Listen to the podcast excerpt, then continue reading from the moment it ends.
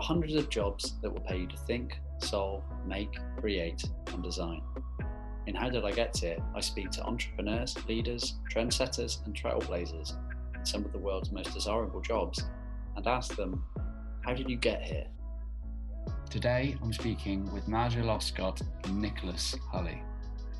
Nadja and Nicholas are one of the most awarded creative teams in the world. They are the team behind hashtag Blood Normal. This is a campaign for Bodyform and Libresse, as it's known globally, that aims to normalise periods.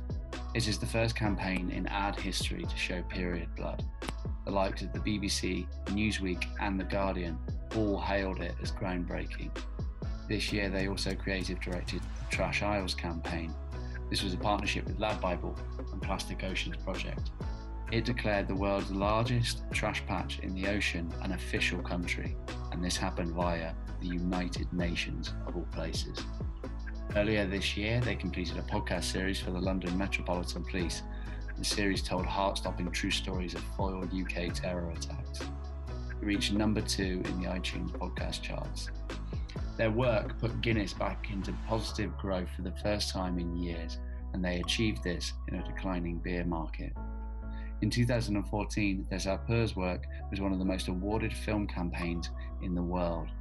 They also produced the multi award winning Zimbabwean newspaper Trillion Dollar campaign, and the merits included the oft coveted and rarely received D&AD black pencil.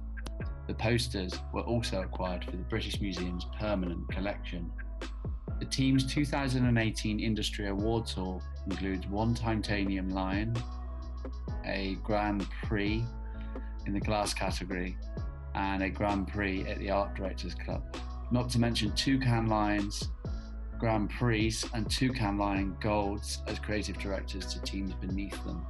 Nadja has also been named as the One Club's top 10 next creative leaders, Campaign's Women of Tomorrow, and one of Management Today's 35 under 35. Uh, as this is an industry I'm in myself, it's an absolute honour to meet these two and get to hear their story. So, without further ado, please enjoy my interview with Nadja and Nicholas. Okay, guys. So, how would you describe what you both do for a living without using your job title? that's like a really a full question. Um, I I'm a writer um, for commercial purposes, so I guess I get a brief, and a brief is wrapped up in a, in a business challenge. The business challenge has both a sort of a financial dimension to it. Oh, we need to sell more of this, or we we're struggling to get into this market and then it has a sort of a brand dimension to it. Oh, we would love to appeal to teenagers, or we want to be a confident brand, we want to be a cheeky brand, we want to be a wise brand, and you want to take that business challenge and that brand image in itself and try and come up with um, a creative solution on how to get that message across, and that can be by writing a television script for TV, or writing a long content piece for for the internet, all the way down to an Instagram post, or a radio ad, or a big giant billboard. Uh, and then there's a second dimension to, to the job where we don't just we don't just do that ourselves, but we oversee the process of other people doing that and give uh, and steer it and say, well, perhaps it could be like this. That's a great idea.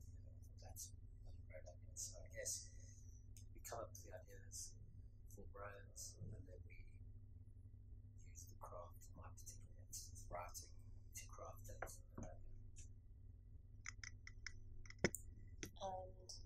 I work with Nick. I do exactly the same thing that he just described, um, and we work as a team. But we, as Nick is in charge of well, officially in charge of the, the writing side of things. I'm officially in charge, officially in charge of the art side of things, the visual side of things. So I um, we come up with ideas together, but then we look at the visual visual work and visual world of, of brands in um, various different formats um, and think of crazy cool ways of expressing um, the art world of advertising. And I think that's um, that there's that, that strictness of oh I do the writing and as the pictures is very fluid. It's a, it's our it's our disciplines, but we we mix and we match and we influence each other and we think of the ideas together.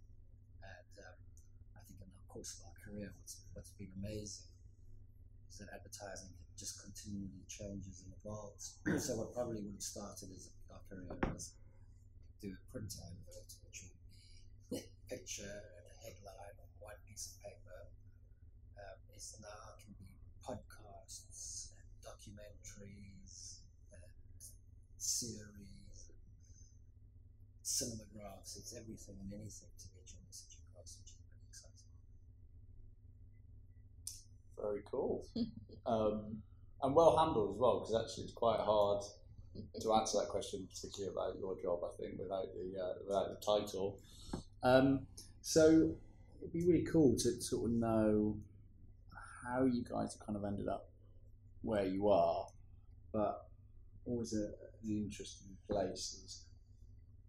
Do you remember kind of any experience when you were younger where you, you kind of saw some advertising or you, you, you heard something on the radio or you experienced something and you kind of went, that's really cool. I wonder, I wonder if you get paid to do that or, you know, do you remember a time you kind of, your first experience with it? I remember, so both my parents are artists, and my dad's a sculptor, but for some reason he had, he always had Graphis annuals in his studio, and I remember looking through Graphis annuals, and I loved graphic design. Um, but obviously, in the Graphis annual, there was both graphic design, there was also art direction and advertising. And I always used to think, oh, so clever. I always used to enjoy kind of pouring through the, the annuals and, and looking at all these clever um, ideas and clever ways of expressing ideas that were that, that people were obviously making. And I think, unbeknownst, I that was a long time probably before I I went to go and study, but um, I think that's when I probably fell in love with world. It's it's gonna sound really weird and unbelievable, but um, when growing up in South Africa, they used to after every Cannes advertising festival. Believe it or not, but it's true. They used to take the the, the Cannes winning television ideas and cut a, a reel, put a show reel together of the best 30 or 40 TV ads going to them one at camp, and they'll play them at the cinema before the main feature. This, this, this is true, this happened in South Africa. So you're a young kid going to watch Star Wars or whatever, and there would be uh, the Cannes winning reel in the sort of the month, part, uh, part, uh, the month after Cannes Advertising Festival. So you would watch these really best and the best of, of advertising. Show reel. It was good. That's quite kind of cool, and you're eating your popcorn, so you're a bit more disposed, predisposed towards it. And it was just one great ad after the other. So probably didn't realize what I, that I was looking at adverts. Just kind of was always intrigued and excited. It felt like a kind of a cool show busy thing, watching these ads in the cinema. And that is a true story. It's weird. I know, it's true. Was that just winners from South Africa or No. around the world? No, No, it was the the, all the best from around the world. but there weren't any winners from South Africa at that stage. So, um, and in fact, I often wonder if that did inspire the South African advertising industry to sort of almost the creative revolution that kind of came, and everybody was probably being exposed to these incredible ads from around the world. That is really like an odd thing. Uh, well, a great thing, but quite a weird thing. Do you know who was behind that? Was the cinema behind that? I think, yeah, it was. Uh, I think Cinemark, and they still they still actually sponsor people to go over um, to Cannes now, um, and they still they still put a reel together, and you can go. I don't think they they play them before features anymore, but they do. You can you can still go and watch a, a session of award winning ads. I remember. I always remember. It's one. It's the one that always stuck in my mind. It was for Perrier Water. It was the thirsty woman climbing up the side of the mountain in like in desert conditions, and a lion climbing up the other side. And when they get to reach the top, then there's the Perrier bottle, and then she's desperate. I think, So she gets rid of the lion, she screams at the lion, disappears. She takes the. Right? What sticks in your mind when you're Yeah. ten? Um, so okay, you, you're obviously because you guys work as a as a team, copyright Yeah. art director, and creative director team, creative partners as well at AMV.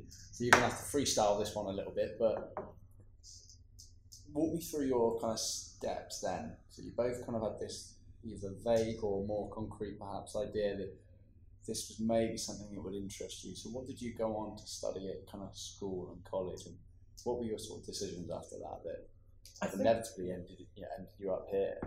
I think at school I was I naturally gravitated towards the um, without any consciously steering myself towards advertising. I gravitated towards English and art and history, that kind of humanities side. Hated maths, hated science, and from there that had a sort of a vague idea to go to university in South Africa and study journalism uh, which was, I suppose, writing and, and a kind of a creative expression of so sort of a desire to to write for a living. And then I lived in London for a few years and kind of was doing anything but writing and journalism. It um, it came very useful to become a fine clerk. And at some point, you of go, I need to do something. And somebody sent me a, um, a copy test for for an advertising school in South Africa, and I was all I was in a digs in Acton Town. This was a long time ago when it was affordable to be in a, in a student digs in Acton Town. And I, the only space I had, to, the only place I could do it was in the bathroom late at night. This copy test, and as I was doing it, actually this is really fun. I think I quite enjoy this. And took the copy test, and then from there went to advertising, college back in Cape Town. Rest is, rest is history. Sitting on the loo late at night, while everybody else was drinking, writing it. What about you? I I went to a really interesting uh, high school. Um, that it was called the National School of Arts, and it did both uh, academic subjects but also art subjects. But we didn't do things like sports or home economics or, or things like that. We started school early, and without those subjects, and finished school late you could fit in various art subjects. And at the beginning, you kind of start out with uh, a bunch of different ones. So you, jewelry, you do drawing, history of art, painting, sculpture, a whole a whole bunch. And then after two or three years, you kind of you can then specialize into the thing that you find most interesting um, in your art subjects, as you do, I guess, with with your academic subjects, you end up having to choose them. But um, I chose to do so. We had to do drawing and history of art as a as a given, but uh, also chose to do graphic design and photography. Um, and I really, actually, I wanted to be a a photojournalist. Um, and Nick and I always say that in another life, with Nick having studied journalism, we probably would have landed Yeah. up being a team in a, in a different life In too. a war zone. Um, but um, I always had a strong kind of sense for kind of uh, graphic design as well, and um, interestingly enough, I, and I didn't ever, I didn't ever know that I wanted to go and study advertising. I just, I, it was just those two things that I gravitated towards naturally and found interesting and found a love in, and um, enjoyed doing. And then I uh, found a. I was looking at graphic design kind of degrees and things like that after after leaving school, just before leaving school, and there was a, a college that did a, a course that was both graphic design and art direction, and that's kind of when I realized back in the day the books that I used to love, you know, looking at in my dad's studio that. that that's the type of thing that you that you can go and study and can go do. And then I, so I landed up in Cape Town at a, a school called uh, Red and Yellow, which was actually started by the guys that um, started uh, an Ogilvy agency, um, Rightford and Makin in Cape Town. So they, uh, two of the guys retired and started the school. So they had uh, amazing, you know, they were legends in advertising and um, fantastic, fantastic teachers. And that's kind of how I landed up then specializing in, in art direction rather than, than graphic design and um, then eventually went back to Johannesburg and got a job in advertising. Um, was that where you guys kind of teamed up? Yeah, I, I, I grew I grew up in Cape Town and spent most of my life in Cape Town and studied um, outside of Cape Town, lived in London went back to Cape Town. But Cape Town at that time was probably it, it's a it's a brilliant design center. I think the design is really good there because it's small, it's boutique, but inevitably you kind of gravitate from South Africa, you gravitate towards Joburg, the big it's the big sort of business capital, the head offices are there, and the better agencies are there. So I made my way to Joburg.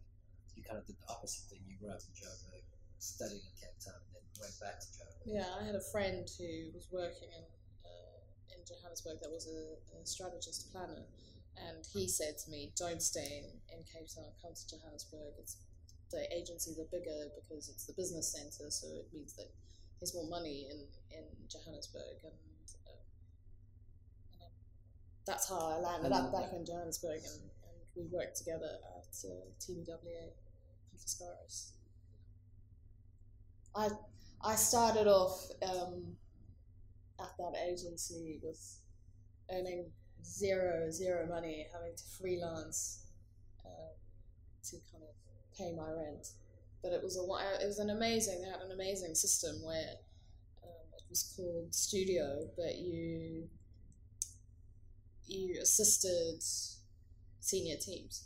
So um, you were you were literally their assistant, and you had to do image search. You had to do their design work. You uh, but in turn, you learned from them. You learned you could sit with them and come up with ideas, and you could take ideas to them and work on their briefs, and and you would you would just be immersed in in in amazing team culture because the, the agency had incredible creatives and incredibly talented, um, award-winning creatives. So you kind of were able to gain so much experience and so much knowledge as uh, as a youngster, and then also meet amazing other other friends. And I mean, made I made friends there for life. That you know that you all you all work in the studio together, and you're you're working really late hours, but it's an amazing amazing experience to kind of be in the in the trenches with think of it. everyone else. Yeah. yeah, it's cool. And how, so how long did you have to do that before that kind of converted into something Um, paying you? you were paid in You were studio, paid. We were you were paid in Not studio if very you well. could call it that. but it was enough but to. it was enough, you know, enough to kind of get by. But you, you know, you you you did have to Yeah. do a little bit more if you, you know, it's it. Um, to do a bit of freelance you on have the to do a bit of freelance on the I, side. I was doing freelance when at an agency when my boss arrived at that agency. He was friends with the that agency boss, and I was in the boardroom working on freelance. When my, I saw my boss coming up the stairs, I was like, "No, this is not a good look. Uh, so I had to hide in the cupboard while he had a little meeting. and you're what freelance? What uh, for other brands, agencies? What? Completely unethical, but if they're going to pay you what they were paying us, you kind of have to. You have yeah, to you've got to make ends meet. right, I see. And and that, that, so those those kind of things in South Africa, at least converting into a job, is that in your eyes, was that just a matter of time? You just did that Yeah, for it's- long enough, you hang around long you enough. kind and- of you I kind of think it was quite a short process. it It was it, the my the, the art direction so the studio was mainly for for art directors. And um, Nick had been there for a couple of years when when I arrived. And um, the studio process was kind of a year and a half to kind of two or three years but you had the job. It's not like a placement system where you didn't have it you were employed as a job. And the idea would be that you would learn your craft and then move through into becoming in, into becoming a team so after about a year and a half um, I made it out of out of the studio and and was able to team up with with writer and then receive kind of think yeah. I mean, briefs but I think the the way that you it was such an intensive it was meant to be such an intensive kind of program and you were encouraged to kind of try and win awards and, and work on your your senior team's briefs. So um, it was very much a, a, a system meant to almost fast track you. Yeah, and I think that that was really what was very lucky getting into the starting in the South African advertising industry because there were jobs that they they were very junior jobs and very low paying jobs, but you kind of got a job, um, and then because of the size of the industry and the nature of the industry, the opportunities come. They're just the opportunities are there from the beginning. You don't have to spend that much time waiting for you know for your, your chance. It's there. There's a lot of work that churns around. It happens quite quickly. There's do so much research, all of that. So you kind of can go quite quickly. Yeah, in South. Africa, you you you know, you, can make stuff every three months and still be in production. So it's a really cool, quick turnaround, and it's, it's, it's like you don't research as much, or you don't Yeah. hardly research. Yeah. There's sort of less getting in the way of Yeah, your success ultimately. yeah. There's more. I guess there's more um, trial and error without research. People just take a risk and go, Yeah. yeah. let's try it, and if it doesn't work, well, then we'll do something else. Yeah. Okay, but um, so you're now in, in London, so obviously I'm aware of who you are. I'm not aware of your work, but some people listening might be 15 years old and you know not know who you guys are. So what what was that process from kind of South Africa, and now you're at you know one of the biggest and best agencies in the UK as creative partners. So what what did that sort of look like? Um, well, I think we probably spent a few years and quite a few years together in, in, in Joburg, working together, building building our portfolio, trying to do interesting work. I think the difficulty the difficulty when you're moving from one sort of country to the next country is that uh, you don't quite often don't know how big what the size of the brand is in South Africa. You don't know if it's a big brand. Or, you don't know what the challenges are in that market. So you know you could be working on a in South Africa, you work on a massive bank, which is you know blue chip. It's all the all the challenges of a of a big corporate, and you could be doing amazing work in the context of that that market. But um, somebody in the UK has never heard of the bank and isn't familiar with your challenges, so that work doesn't make an impact. So you kind of it, it's it's it's a it's interesting because there's some different challenges and different ways of looking at it. So we, we were doing that for a few years, and then we were very lucky to to win a lot of to win some awards at, at the international advertising award shows, which obviously sort of global currency for creators. If you win at Cannes Lion Festival, if you win at the DAD or the One Show, it's a sort of undisputed universal currency for creativity. So if you win there, then suddenly everybody's looks at you on that sort of global level. So we were very lucky to win some some nice big awards there, which then kind of gave us the opportunity to come across to London and start at, at AMV. And then I suppose you it's quite challenging because you come to a, you assume that a lot of things, a lot of the challenges are the same, but they it's, it's quite different. South Africa, there's no research. You sort of churn through ideas very quickly, so ideas can be terrible or they can be great. There's a kind of a nice curve, and you come to, and suddenly you arrive in, in, in London at AMV and you realize that there's a lot more diligence, there's research, there's lots of experienced people, and you sort of feel that that process slows down. You have a little bit of a panic when you first start going, oh my god. Yeah, it's a gonna-" whole different, it's a whole different make- world. But you know, you gain your, um, you learn your tricks and you gain some experience, and I think that then we were lucky to get a, a Guinness brief, which is, I think, in terms of UK advertising, is one of the sort of mythical briefs in advertising. They've done some of the great advertising, the the white horses, which is obviously so memorable, and, and all of that. So you really um, it's a it's a massive challenge and an opportunity for, for creatives in, in the UK. And we were given that brief and we were able to. Really, I mean, at first we were given the tiniest, tiniest brief, but we were so excited about it because it was Guinness. a Guinness brief, and you know, with Surfer and, and Swim Black and, and Know What You Love, which are all such iconic, famous ads, you know, which are revered by by creatives all around the world. You, you do have a little Yeah. thing in your throat. you, you you take it seriously, and, and um, after we kind of cracked that, they they gave us another brief, and then you know you kind of we worked our way into into getting better and better briefs, and um, and then we were lucky enough to be trusted with a big Guinness brand brief, um, which we definitely shut ourselves for when we got it because you do freak out Yeah. um, and, and worry about on a on a massive scale whether you're going to mess it up or um, whether you can get And it we were taking a bit of a risk. We had we were telling the story of um, these dandies from the Congo, the Sapeurs, who dress in cool clothing, but they have quite a sort of uh, quite a philosophical nature to them. They do it with dignity and their sort of expression.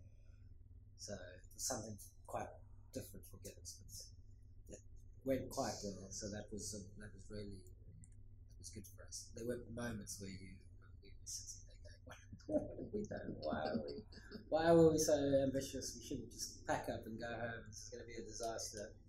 But it was okay. And then I guess recently we've also been working on um, for Bodyform Blood, Blood Normal, which was quite a provocative campaign to show to break the period stigmas. Which is very, it's also been really good for us. Yeah, and that was, uh, correct me if I'm wrong, but that was not showing blood in a in an advert for, yeah so it was uh, um, for that exact product, right? Yeah. Which Yeah. is bonkers that that has never yeah been so um, bodyform um, Libresse as it's known globally um, are a sanitary towel company. And um, as we all know sanitary towel companies and tampon companies have been um, actually ironically scared of even mentioning the word period for you know for years and years. And and it's um, Pouring blue liquid. you know, it's pouring blue liquid and actually hiding from the fact that periods actually exist and that it's a, a normal thing for, um, you know, women and girls all over the world every single month. Um, and, you know, we knew from, from research that how much it actually affected girls and women's confidence in, in big ways and in, in small ways of, of kind of being having to be really discreet or very embarrassed and shameful about something that occurs so naturally. Mm.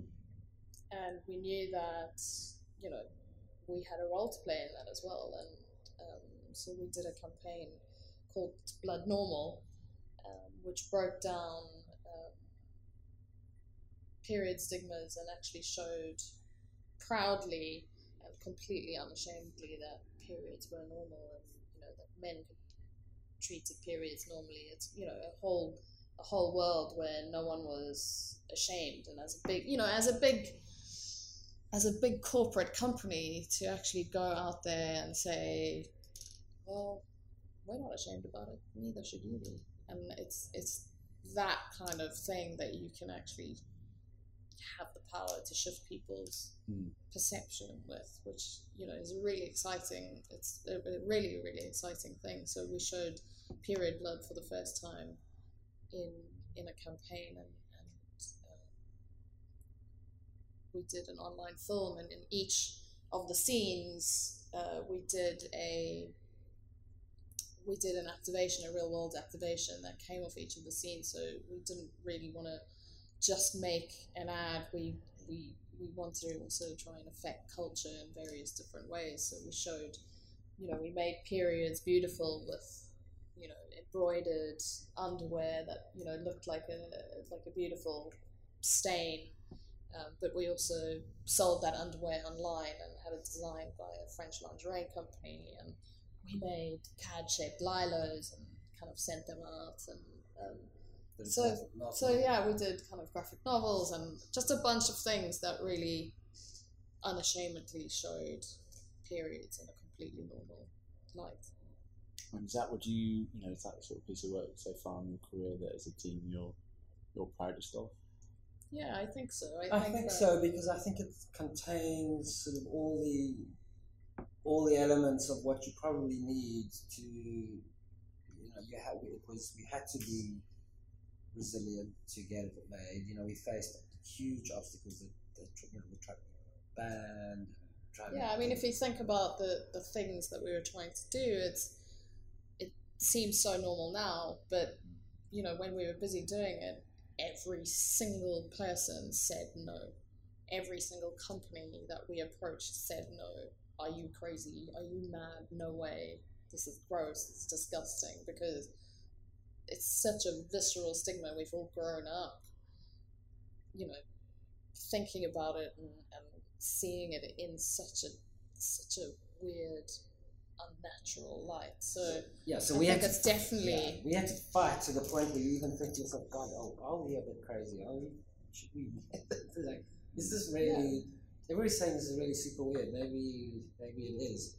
And then to see that it's not just um, successful, but it's kind of like in- in- incredibly successful, and you're getting people writing you personal notes, and you get that sort Yeah, of it's like real personal being able to to have that people coming up to you or hearing people discuss it or talk Thank you, about it and that really that really get incredibly emotional about it and, and how it's changed their perception or you know it made them cry and it made them feel a lot better and you know the almost in a lot of cases the relief of it of seeing periods portrayed in such a normal and, and natural way um, is really special to be able to know that as um, advertising, which is such a kind of straight and corporate world, Mm. you can try and make a difference and, and uh, change things and have an effect.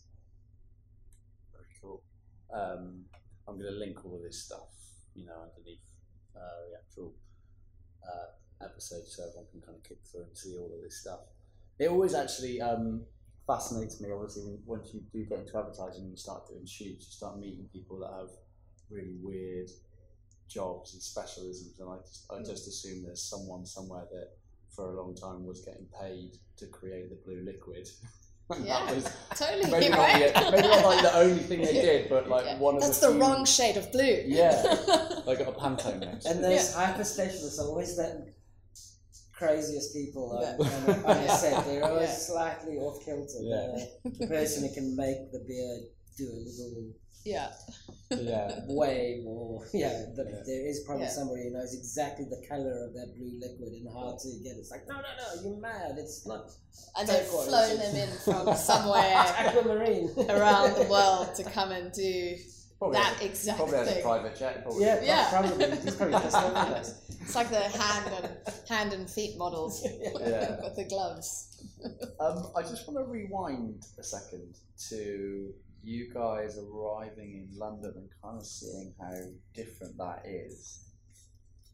How did you kind of deal with that? Because that sounds like that could have been a little bit of a struggle to go from the way you've described South Africa and you were sort of felt like you were surrounded by opportunity and things really just happened quickly and there was so much churn to getting here and, and maybe a you know, what could have potentially been a bit of an identity crisis almost, where you go, oh you are we going to be able to make the same caliber of stuff we were?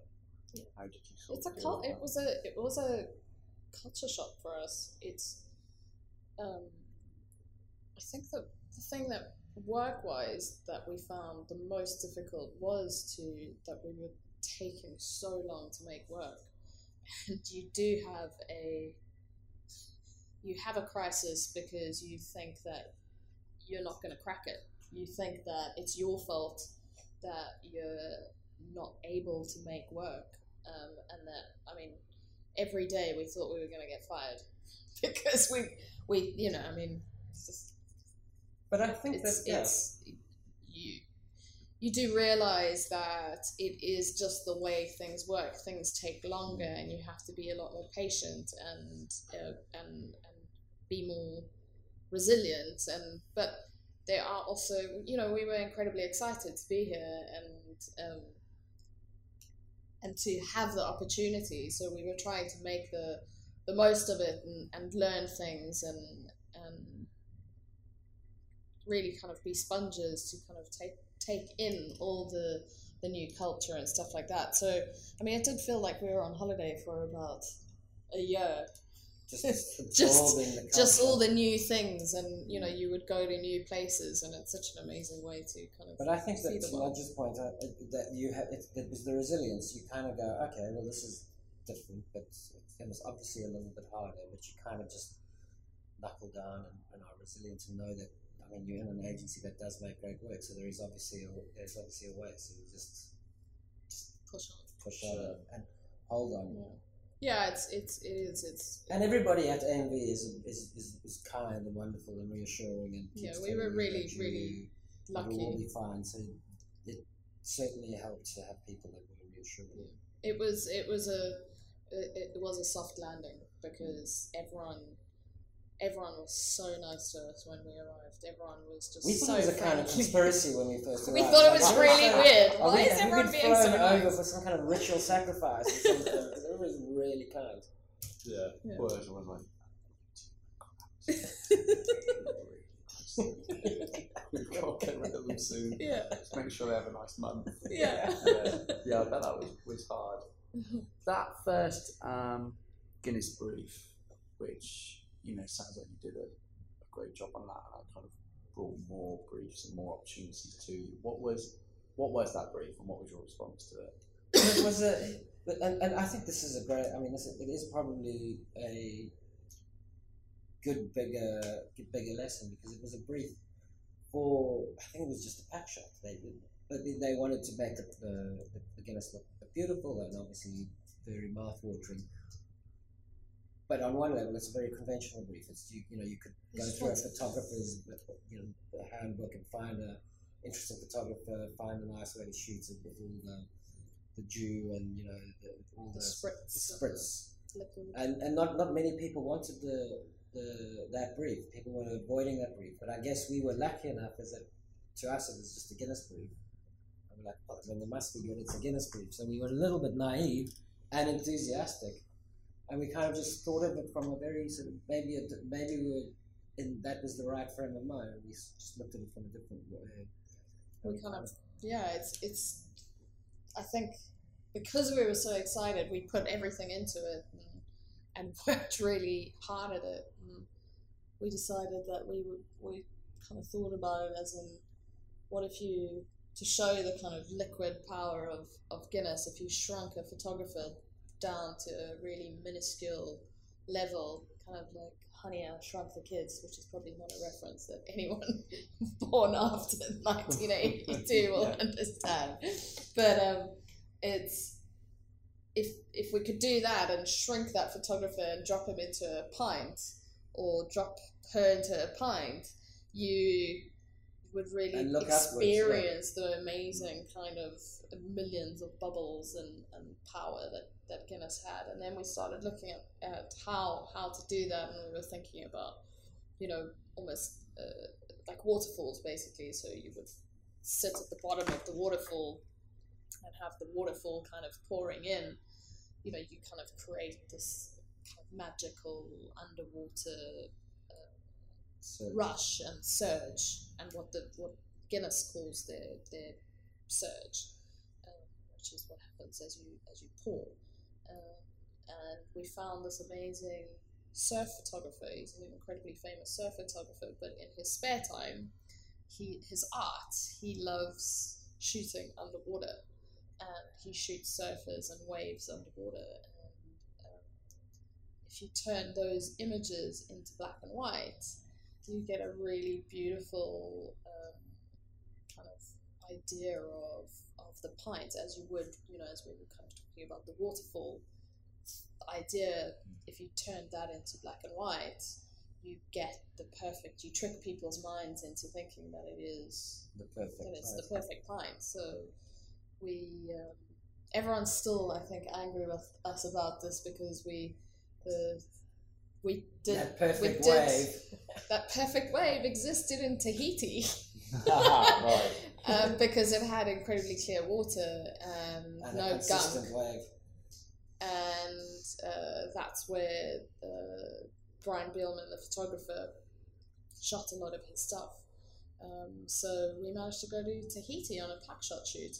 That's how we. That's we how we put it. But it was a very. I mean, But um, yes, uh, still, people still talk about that. Um, uh, they still hate us for it. yeah, Um, but yeah, it's and but the, it was successful for, for Guinness, and the- that sort of yeah, the images are, are really cool, and, and in fact, they still they're still using them now, uh, which is probably about five or six years years later, Mm. um, and that's kind of what I think. I think everyone thought that we were so crazy that maybe maybe that the, sort of hit, yeah, the- that we could, you know, the, the next brief that we got was a little bit bigger than the previous brief, Yeah. and you kind of worked your way. Yeah, we'll sort of roll from there. Yeah. So that sort of perfect mix, as you were saying, kind of enthusiasm, maybe even a little bit of naivety. Yeah.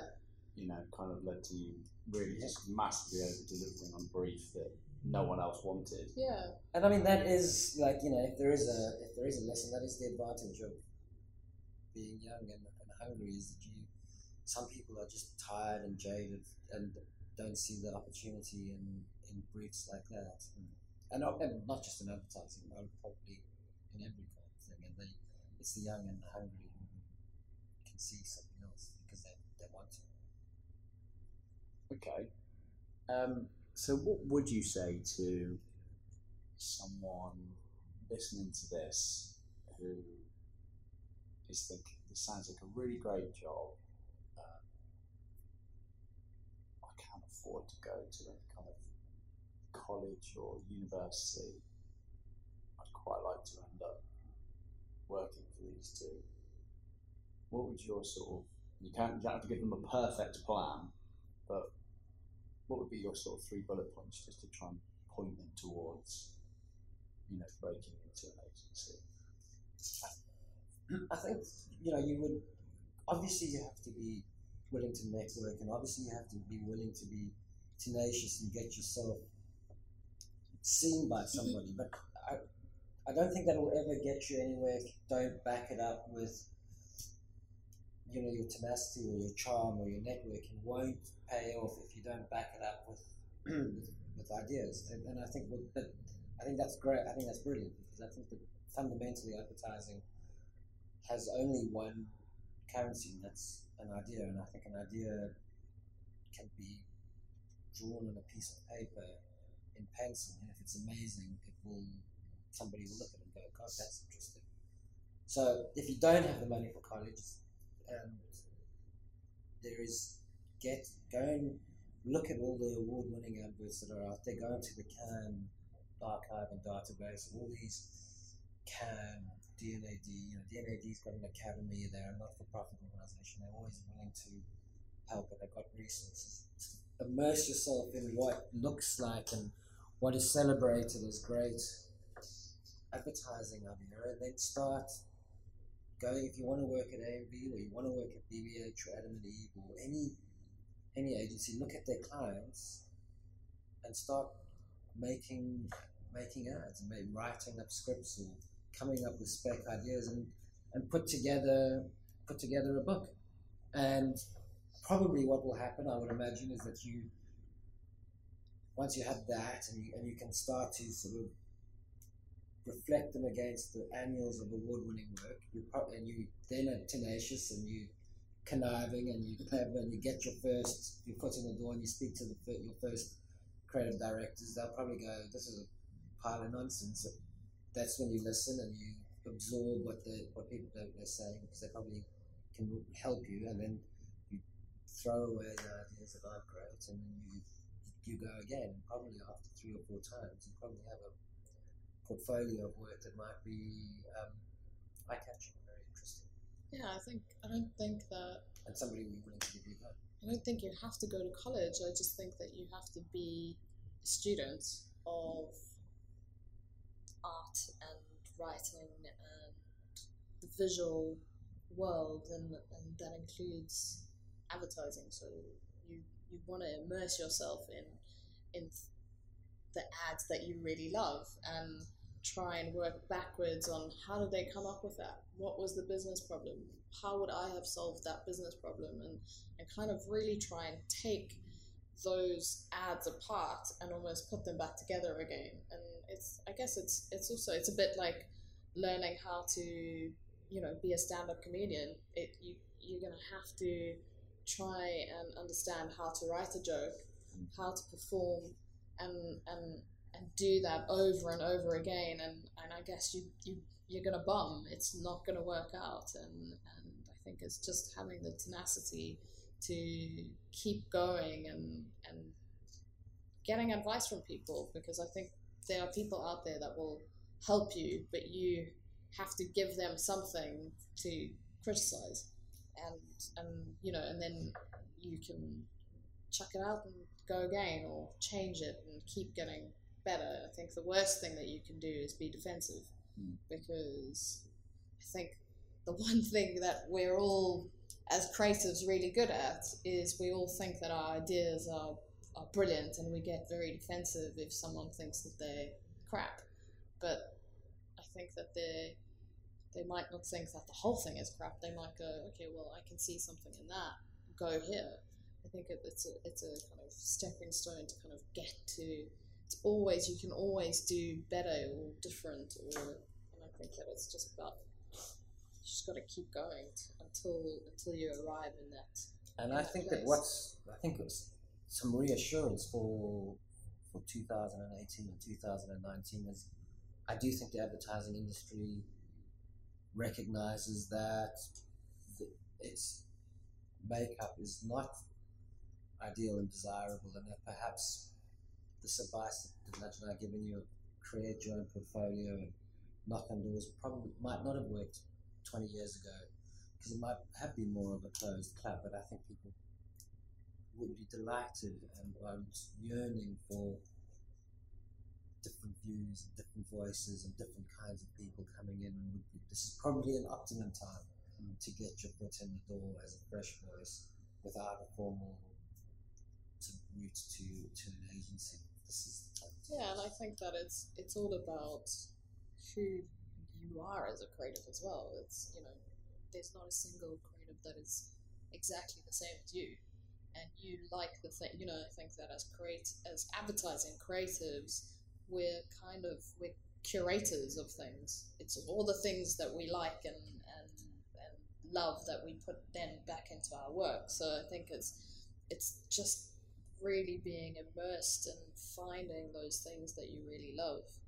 Um, because I think you'll be able to use them and change them and you know turn them around to then chop them up to then make something completely different out of them that the person next to you wouldn't be able to do. And I mm. think that's what it's really making sure that you also put your own voice into it because if you're just going to remake the same thing that someone else has made, then you're not really going to stand out, I guess. And I think it's the, the, the awesome thing is that you should have your own voice, and, and that's what's going to make you stand out. Don't try and be like everybody else. I notice with with um, you know, your work that it's often, even at times, doesn't necessarily have to be, but quite meaningful. Like looked at um, Supers, and if if you want to make a brand advert for Guinness, you can, you know, there's different things you can do that are going to make people want to drink Guinness. Um, but in the way that you described it, kind that, that you know they have a philosophy and things like that. Do you think that? Um, what's my question? I can edit this out afterwards so that I just sound really slick. I didn't stumble on the question at all. Bastard. Right. Um, no, I'll leave it in. It's good to leave the bloopers in. Um, do you think that advertising is getting more meaningful, and you know, rather than just trying to sell things to people? Do you think it's trying to advertising as an industry is trying to be be more to people and mean more to people? I think I, I, I think that advertising is probably getting more extreme, maybe in the sense that in order to stand out, you have to be a little bit more than the next person. So I think that it's almost it's funnier than it used to be when it needs to be funny, and, and people are prepared to push the humor and go further when it's doing nothing but just selling a product. Um, and in terms of meaning, I think people brands have realized you've got to be a little bit more meaningful than the next person is trying to be meaningful. Then you know, and then uh, and that becomes its own virtuous circle. So people are trying to be more meaningful, and that leads you to a place where yeah, meaningfulness is actually really good, and I think it's really good because I think the biggest thing is that people are gonna smell bullshit. Yeah. They're just gonna call you on it, and that it's. I think advertising is you know like so many other things. It's about connect, really, really being able to connect with people on a personal level, and I think that you know we've had so many years of of advertising and you know beautifully slick people that don't actually exist in the real world and I think that there there is a certain amount of of actually consumers driving that as well because you know we're all consumers and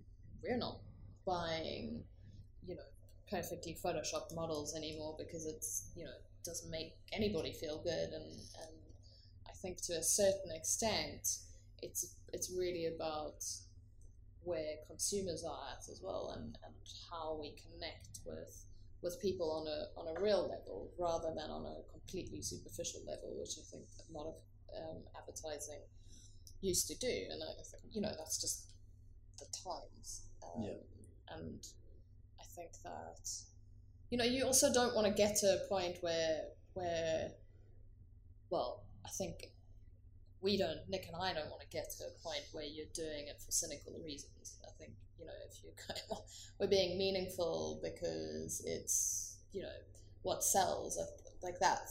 I think that's when we leave advertising. It's, Yeah. You know, it's, I think we have a we feel privileged that we have the platform to do. Um, I guess sometimes meaningful work work that means stuff to us, and uh, maybe that's our our journalism kind of, kind of take coming into it of, of of being trying to be real and and um, connecting. But I think it, it next next point of, of people being more extreme is another it is another thing, but it is it's it's more outrageous as well. It's you know you can drop someone from you know the moon and that can that can be an event now. It's all I think it's all about entertainment as well. Hmm. And I suppose for the for a long time you could be shown uh, perfectly Photoshop models and be outraged or feel that you know, well, I don't look like that. I don't know anyone that does look like that, but not have a place to go or a forum on which to you know, to, to point that out and call that out, and, and there is now. So it, I think Yeah. brands have a bit of a responsibility to, to Massively. you know to be more meaningful. How much of your success as a team do you put down to your your hard work and your intelligence, and then how much of it to just kind of good time and luck? Yeah, I think that's how, you know once you take it, once you you you're not going to do anything without resilience and hard work. I mean, absolutely. I think that I mean That's- that's is for uh, for us. I think that it's it's hard work. I don't think that we're you know. Sometimes I kind of go. I don't know if it is. I don't know if it's about talent. I think it's about resilience. That you get knocked down so often throughout. Like, and I think that's the, the biggest thing that we believe in is is just try again and try again. If someone says no, try again. It you have to get back up and and And is that luck then a question, a symptom of eventually, if you try hard enough, you will get lucky. You know, all the other things that weren't you weren't lucky on is just basically.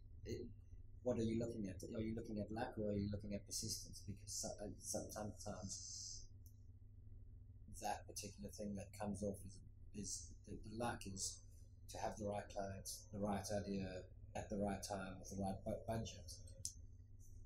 But it's the persistence to keep Yeah. putting yourself into that position that eventually comes. and off. working with people that have that same philosophy and and have that same you know that same drive it's it's like on uh, the, the film for blood normal for instance the track um,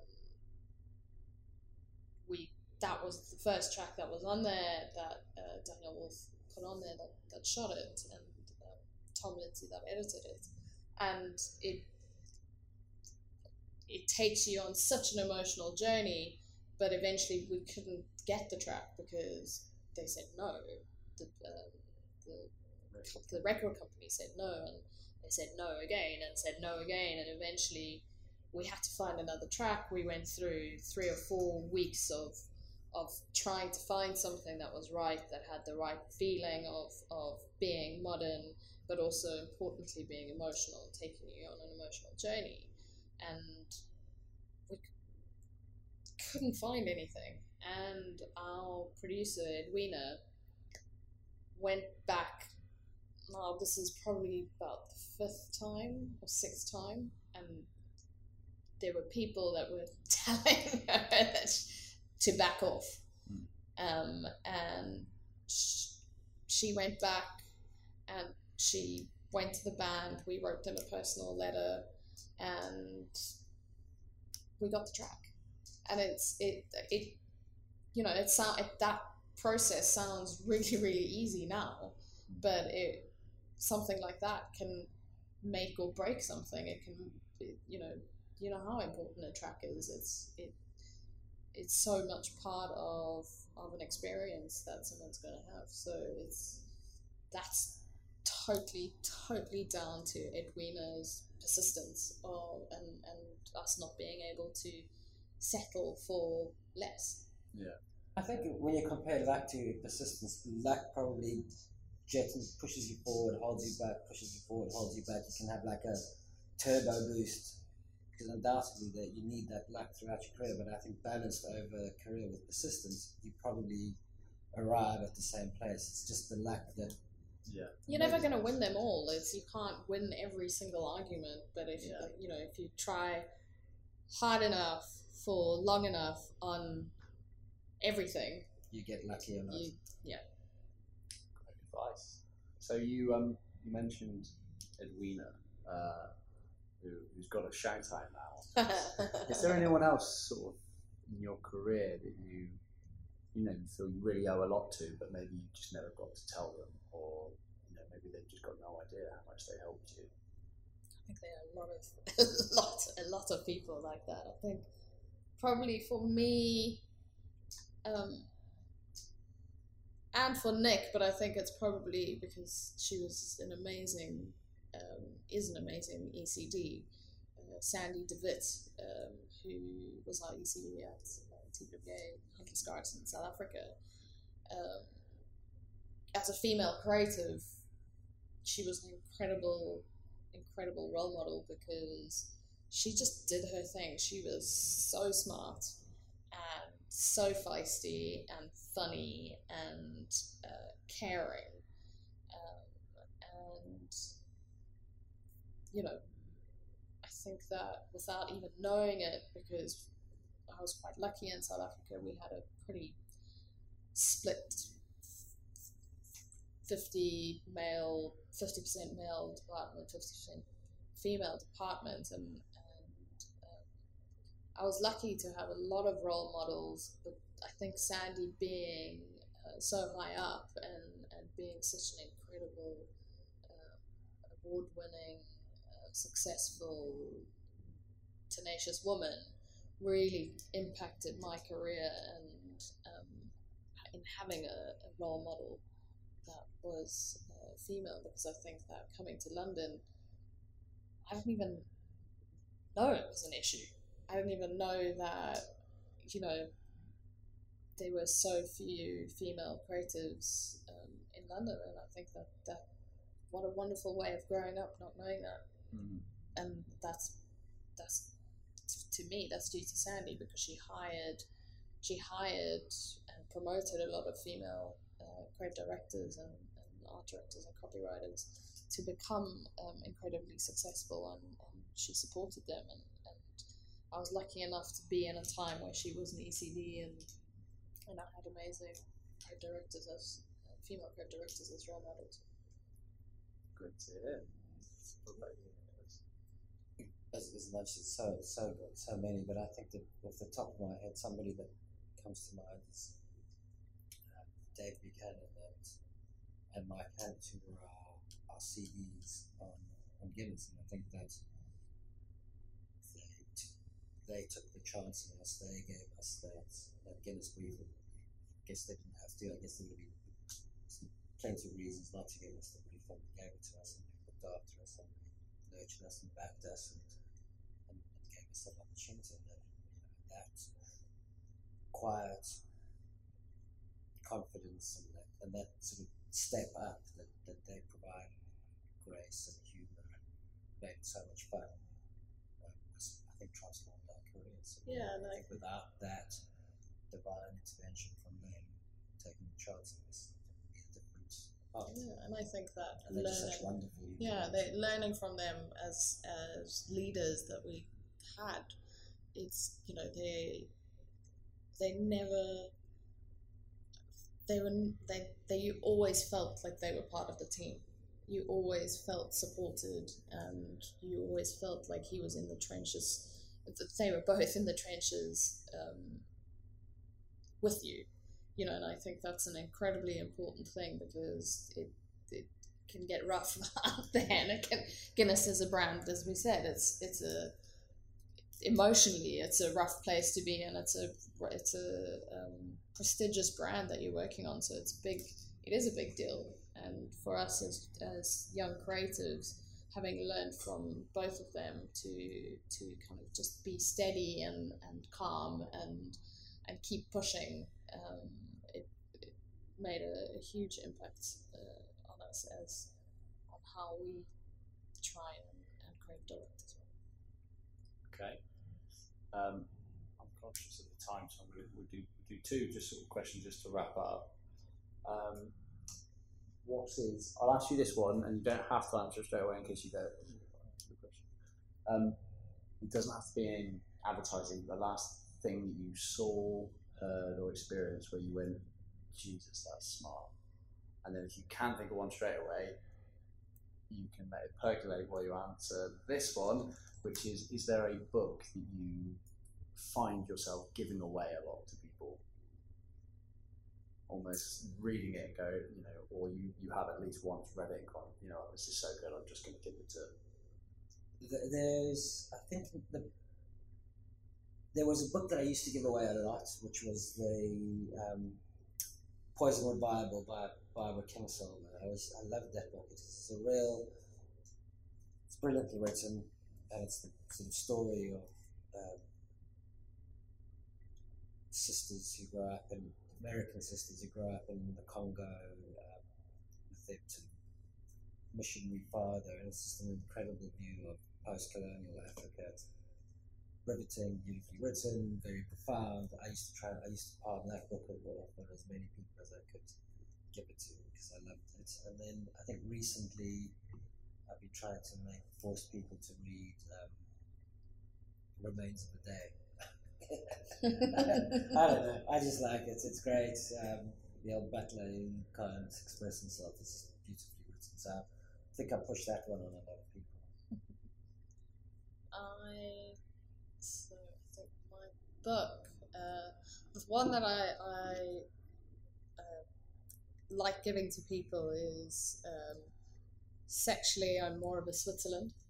Which is which is a compilation of brilliant, funny, and smart uh, Lonely Hearts column ads, Right. and it's it's it's just a, it's this collection of wonderfully written Yeah. short little um, little snippets, and then the other thing that I recently read, which is which is really old, uh, is called Stoner by John Williams, and it's a really simple and beautiful novel about a man's life, and I can't even tell you why I think it's brilliant because it's just the simplest thing, but the way that it is written, you just left with such a it's it's such a sad book, but it's such a poignant um, story as well. It's just very very simple. Recommend reading it. Um, and then I think that's something that I've seen recently that makes me go, oh shit, that's amazing. Um, it's clever this, um, just from a few days ago, the um, Nanette. It's the hour-long comedy special by an Australian comedian who, who sort of completely confronts the whole convention of stand-up comedy and tension and how to tell, how to sort of make jokes out of trauma. Um, how she just completely upends as jokes. So it's, it's incredible, incredible storytelling.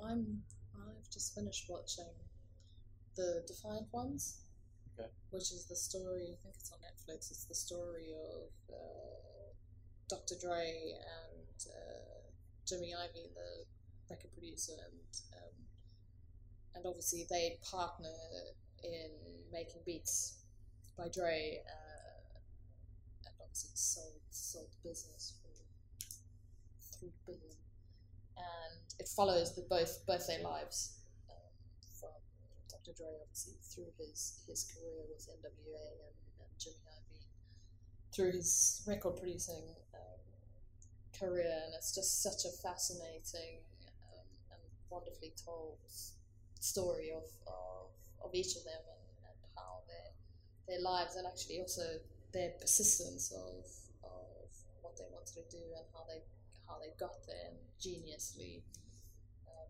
got there and how brilliant they are. It's, it's really cool, cool watch. Very, very, very smart people. Very cool. Uh, Nadja, Nicholas, thank you so much. It's been great talking Thank to you. Thank you. And Thank very you helpful for for everyone listening. So we'll do a very formal handshake now. Are you ready? thank you very much. Thank you.